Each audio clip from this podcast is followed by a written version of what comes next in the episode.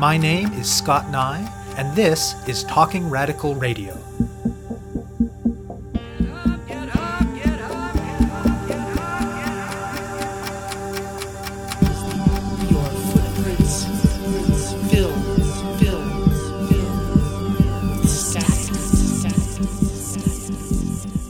Hello, and welcome to Talking Radical Radio, where we bring you grassroots voices from across Canada. We give you the chance to hear many different people that are facing many different struggles talk about what they're doing, how they're doing it, and why they're doing it, in the belief that such listening is a crucial step in strengthening all of our efforts to change the world. On this week's show, I will be speaking with Zoe Dodd and Peter Leslie. Harm reduction is an approach to responding to addiction that focuses on meeting people where they're at in terms of substance use and working with them to reduce negative health outcomes. There is considerable evidence that a harm reduction approach has better health outcomes overall than approaches which insist that people completely cease using substances before they're eligible for supports. Of course, the programs and practices of harm reduction don't just happen on their own, but are enacted by people. That is, by workers. And one key element in most harm reduction work is to employ workers who have lived experience of whatever is the focus. And what that means is that though harm reduction work and harm reduction workers are often incredibly effective, both their overall experience of social marginalization and, crucially, organizational practices in their workplaces generally mean they have a very different experience of those workplaces than the professionalized health and social service workers that tend to comprise the balance of their colleagues. At a forum for harm reduction workers in Toronto in April 2014, the word union was on many participants' lips. There was a lot of real talk about the issues they shared with each other, but not with the other folks at their employing organizations. After some preliminary organizing and consulting, a core group of about 30 harm reduction workers held the founding convention for the Toronto Harm Reduction Workers Union in July, as a local of the Industrial Workers of the World, also called the Wobblies, a union with a reputation for being grassroots, democratic, and rabble rousing. They went public in the fall and launched a crowdfunding campaign via the GoFundMe platform and are currently busily building their organization. Dodd and Leslie are harm reduction workers and are active in the union, and they talk with me about harm reduction work, about the union, and about their plans for the future of what is the world's first union specifically for harm reduction workers. We spoke by Skype to phone from Toronto. My name is Peter Leslie. I'm a harm reduction worker. I work in community health and with corrections. I've been working in harm reduction since 2006, and prior to that, I was with EMS. I was paramedic. My name is Zoe Dodd. I'm a harm reduction worker. I've been working in hepatitis C for a decade, and I've been working as a harm reduction advocate and a drug user activist for about 10 years. So the union, we're an organization of harm reduction workers who are united together in solidarity to improve our working conditions and to strengthen equality in the workplace for the betterment of the workers and those who access the services.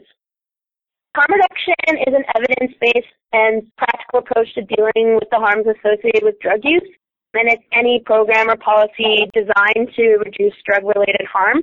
Harm reduction is something that drug users were practicing long before the term harm reduction was coined. People were taking care of each other, really based in mutual aid. It actually came as a response to the HIV epidemic in terms of it being professionalized. So it really became like a response to HIV and the formation of needle exchange programs is something most people are the most familiar with when it comes to harm reduction. It can also be the distribution of other supplies used for using drugs. Harm reduction can also be policy in regards to bad drug laws. It also can be housing. Harm reduction can be related to alcohol use, not just illicit drugs. So it is also really political because it's something that is really underfunded, but is really evidence-based and has worked really well to reduce transmission of HIV in particular amongst injection drug users. It's a real viable alternative to the standard treatment that we see with residential treatment with the 12-step movement and the medical model for recovering from drug use or alcohol use. It's an alternative, and it's a philosophy based in, like Zoe said, evidence and public health, epidemiology, and science. I became involved in harm reduction back in 2004 I hang out with a lot of people who use drugs. I came from a community of a lot of people who use drugs.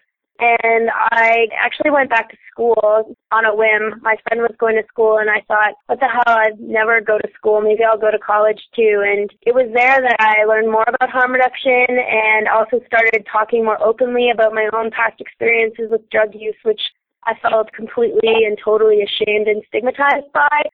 So harm reduction was also something that I think for me had such a personal and profound impact on me in terms of like getting a job and work where I could relate with the people that I was working with. And also it worked as like an anti-stigma thing for myself personally.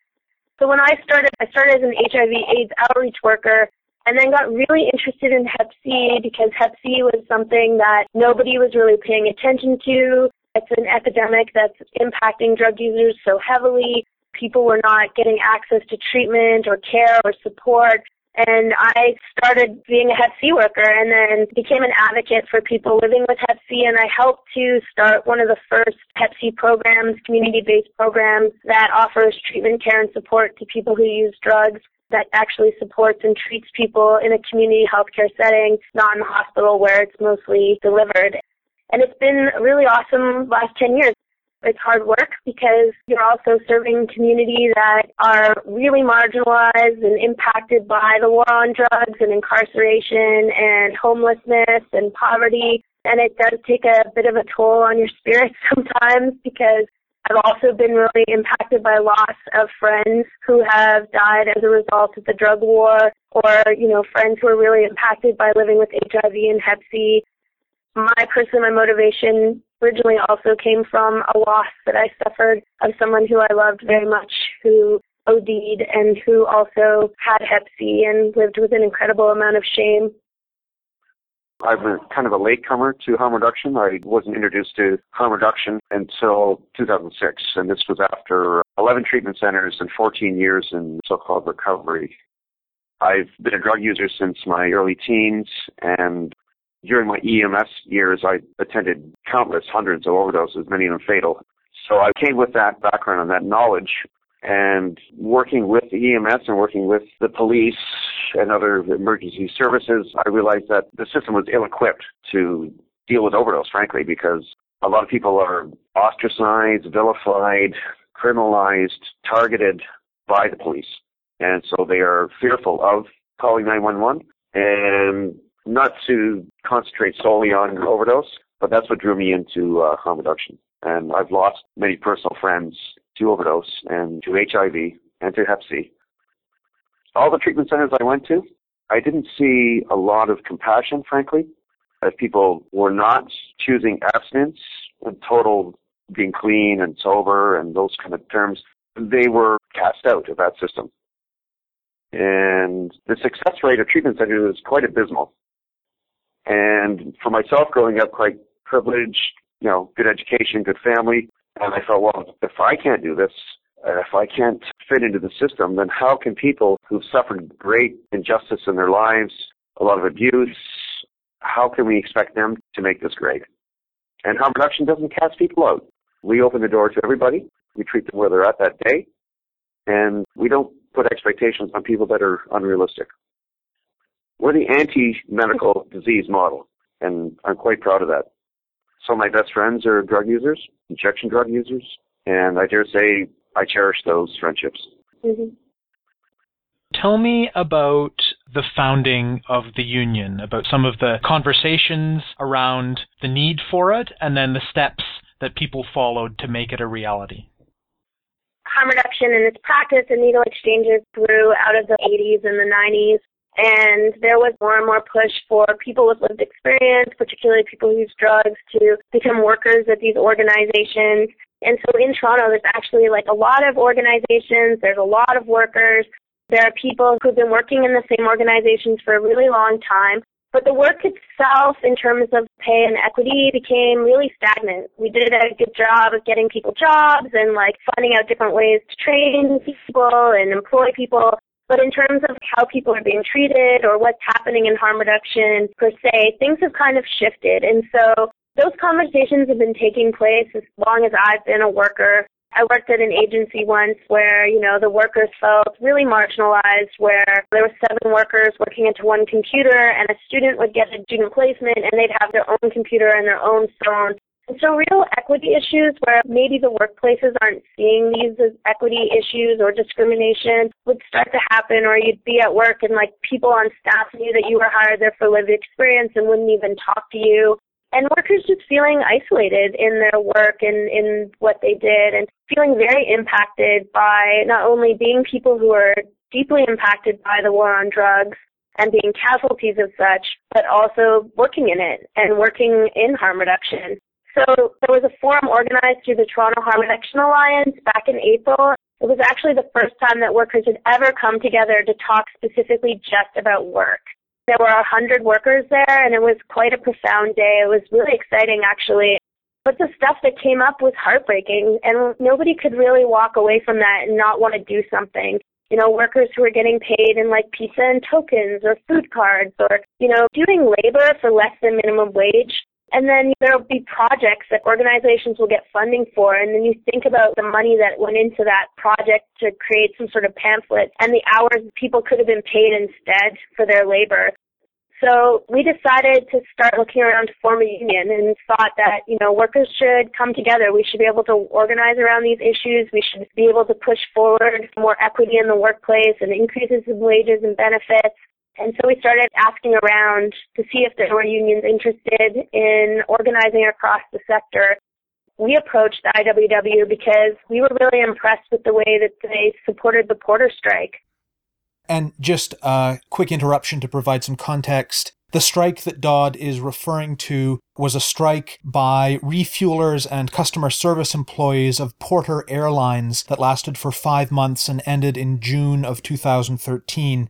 It became quite a high profile strike and was the focus of significant solidarity organizing in the broader labor movement and in non labor community spaces as well. And because they were also a union that had organized sex workers and prison workers, and we thought, wow, that actually would fit us. So we approached the IWW and started to organize ourselves and decided to form a union. And we had our founding convention in July and voted to go with the IWW, and then we became public. Tell me about the process leading up to the convention. Was it the relationships that had crystallized in that earlier forum that you drew on in bringing people into the convention, or was there more outreach and organizing process leading into that? Working in this field, you know people well. A lot of us have worked in harm reduction for a long time. We sit on coalitions together. We sit at lots of tables together. So we just talk to each other a lot. And then there was maybe about 30 of us who came together for that founding convention and decided that this was a thing we wanted to do and to move forward on it. And there was a lot of talking to each other and organizing meetings up into it and just making sure that this is what people wanted to do. And there was a lot of push for it. People at that forum throughout the day, people kept saying the word union. That's what people wanted. They wanted to form a union and that we would work on these issues around work and see ourselves as part of the labor movement. I mean, a lot of workers, like, they didn't even feel like workers. They were made to feel like they weren't workers. And people are really made to feel like they're lucky to have a job because, yes, because they're a person who uses drugs or, you know, multiple reasons. They're homeless or have experiences with homelessness, but they're working. They're putting in hours. They're doing labor, and that is work, and they're part of the working class that was also something that was really important to try to convey to people. What we do, we make harm reduction work. We are workers, we do labor, we should get paid for that labor, and we should be treated equitably. We had the convention in July and it was just founding who we were, founding our mission statement, deciding on like what is harm reduction, voting on all those things, discussing like what is a harm reduction worker, and just moving forward on founding ourselves about 30 people were there who all voted to join the IWW. And in the initial investigating that you did leading up to the convention, you said before deciding to go with the Wobblies, you were in touch with a few more conventional unions. What kind of response did you get from them?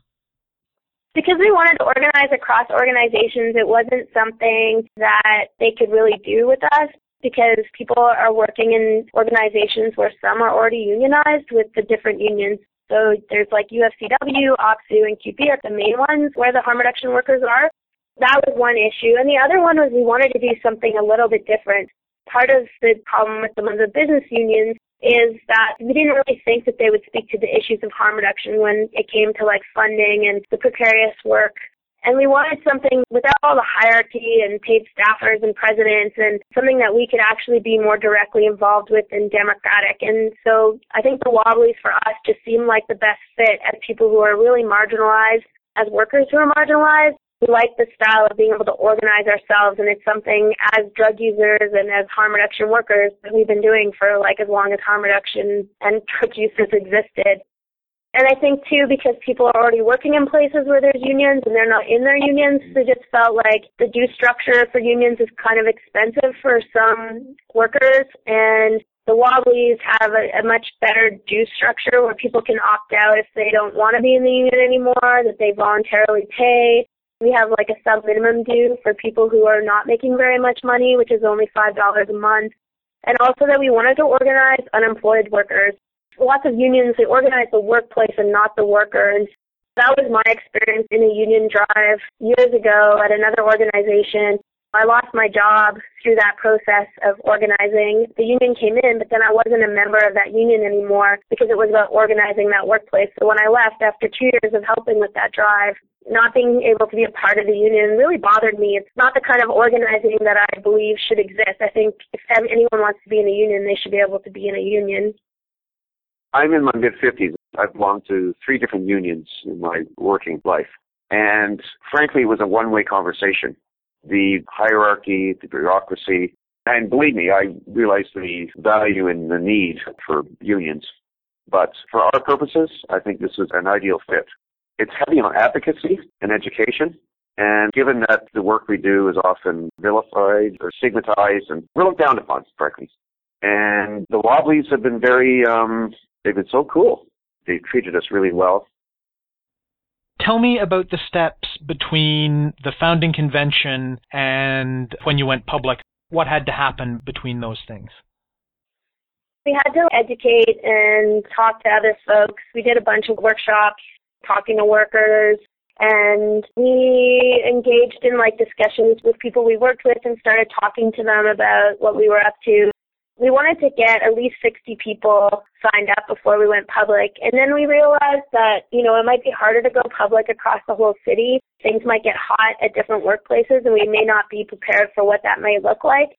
So we decided that we would go public in two places first that have a lot of harm reduction workers so I work at South Riverdale, and that workplace has probably the most harm reduction workers. We have the largest harm reduction program. So we felt strongly that that would be a place that would be good to go public because we have been the leaders in lots of different things and thought that if our workplace gets on side, that it'll make it easier for other workplaces to be open and public. And if things went hot in other places, we'd be able to offer support much more quickly than if we went public across the city. Our plan is to organize all the workers into the union and to continue to grow and build. We are at over 50 members. We went public when we had only 50. We had still had lots of workers who were interested in wanting to sign up, and we've been getting lots of response from workers who want to meet and sign up and be in the union. It's been really exciting, actually. Where do you think are the key sources of support beyond harm reduction workers yourselves? Are there allies in the broader community and other activist sectors in other labor contexts that have been or look like they're going to be supportive of the work that you're doing? Yeah, there's been excitement from other people involved in unions and labor organizing. They think what we're doing is really remarkable and exciting. We have support from the International Network of People Who Use Drugs, which is a huge network internationally of drug user activists. There's been grassroots organizations like AIDS Action Now and OCAP. And uh, OCAP is the Ontario Coalition Against Poverty, which is a direct action anti poverty group based in Toronto. Who have been incredibly supportive of us. OCAP lent us their office space while we were organizing, and many of us are actually involved in some of those organizations. You know, we're all radical workers who recognize that a lot of the issues that people face isn't really to do with drugs. A lot of it is to do with racism and poverty and incarceration and criminalization and colonialism. So a lot of us are involved in lots of different campaigns and we've been finding support from other people who are all involved in radical organizing and other people involved in the labor movement. And it's been really, really awesome. It was really nice when we went public how many people came forward and supported us and how that support continues to pour out. We need it. It's actually been awesome when we've been meeting and talking about who's like sent a letter or sent an email. That has really kept our morale high and it's made it really exciting for us to continue organizing. We know what we're doing is important and we want to continue to build and grow and so having those allies and having that support is good for other workers to see. We're workers who just took it upon ourselves to start organizing. I mean, we have a lot of history of organizing all sorts of things. Many of us were involved in the Safer Crack Use Coalition, which helped create these like safer crack use kits for crack users and started programs that were directed at crack users specifically since that's the most commonly used drug in Toronto. A lot of us have been part of the first of many things, so we've taken a lot of those skills that we use to organize around those issues that directly impact drug users and are using that in this organizing campaign. So give the listeners the pitch for the uh, crowdfunding campaign? so yeah, so on our website, which is at thrwu.org, people can look at our frequently asked questions and get more information about the union. And we're really happy to talk to other workers. So if other harm reduction workers are listening, not in Toronto, even listening beyond, we're really excited to talk to people about what we've been doing and how we've been organizing. And then we have a GoFundMe the GoFundMe has actually gained some traction, which is super exciting. It's GoFundMe.com slash GC8970. And we're on Facebook as well and on Twitter. And we're the Toronto Harm Reduction Workers Union on both of those. And the GoFundMe page is linked to that. We are a bunch of workers who are broke. a lot of workers don't have a lot of money. We are doing this all ourselves. We pay dues, but a lot of people pay low dues. And so, you know, we're looking for funding that can help us with our first year, that can help us with childcare. Some of the workers are parents, so we want to make sure they can attend meetings.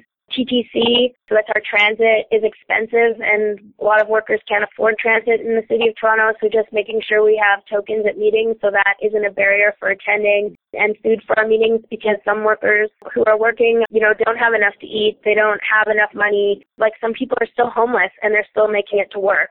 So just making sure that our meetings are accessible including just funding to get off the ground with our campaigns and we would like to print T-shirts so that all the workers can show up at work wearing their Toronto Harm Reduction Worker Union T-shirts with pride at their job sites.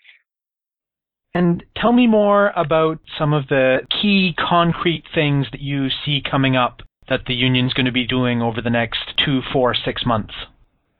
Right now, it is just building the union. That's our focus. Is just getting more workers involved and going public in more workplaces. That's going to be our focus for the next few months, and then we'll see from there. You know, we just got a new mayor in the city of Toronto. We'll see what he decides.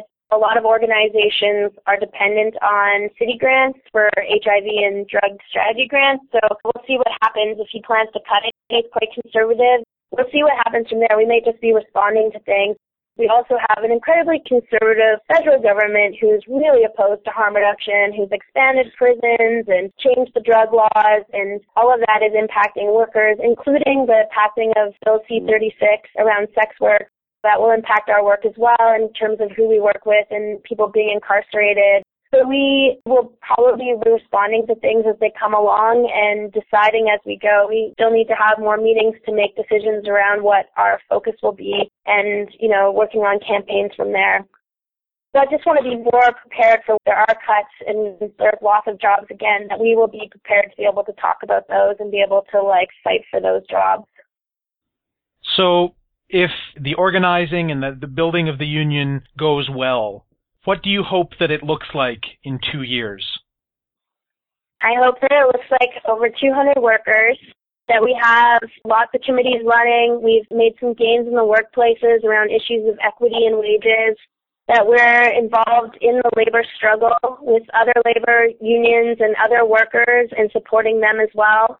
That workers who are working in harm reduction see themselves as workers and are proud to be part of the working class and I hope we have some things for our own good and welfare set up because we've lost a lot of workers, which is hard and sad to talk about, but we've worked with lots of people who are not here anymore. Where work is something that keeps a lot of people alive. And so we do need to be able to also set up our own. We want to set up a group for people who are still using drugs and working to come together to talk about that and also do some stuff around grief and loss. When you work in a hospice or a hospital, you're prepared for the death. That's the kind of work you do. When you work in palliative care, but when you work in harm reduction, you lose people all the time. You get to know people over years. Maybe they're people from your own community, and the loss is huge, and it's not something talked about enough. So just being able to support each other more is really important. It's not easy work, but it's really rewarding and necessary work. So I hope in the future we're just like operating and we've had a lot of wins and we've really improved the workplace conditions. One of the things we talk a lot about in our union is that drug laws in Canada were not based on whether drugs were hmm. good or bad. They weren't based on drugs being bad for a population. They actually came out of early labor struggles. And it was actually the labor minister in Canada who passed Canada's first drug laws with the Opium Act and targeted Chinese workers specifically and it was like just dripping in racism when you look at the drug laws and the way they've impacted workers, we feel that what we're doing in harm reduction is really part of the labor struggle. We've been on the front lines fighting poverty and bad drug laws for years, decades, and we want to continue to do so in a really organized way.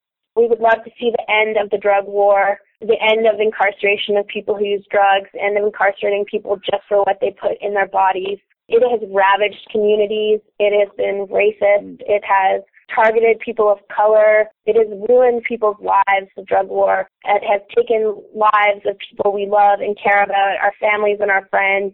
And so, yes, we see ourselves as workers, but we see ourselves as also fighting on the front lines to change those laws. And also, you know, capitalism and austerity, which is also ravaging us. We're facing really hard times around gentrification and austerity and poverty. And so the issues is so much larger than just HIV and Hep C. And we want to be organized to respond to that and to be able to take care of the communities from which we're from. You have been listening to my interview with Zoe Dodd and Peter Leslie, harm reduction workers and active members of the new Toronto Harm Reduction Workers Union, the first of its kind in the world.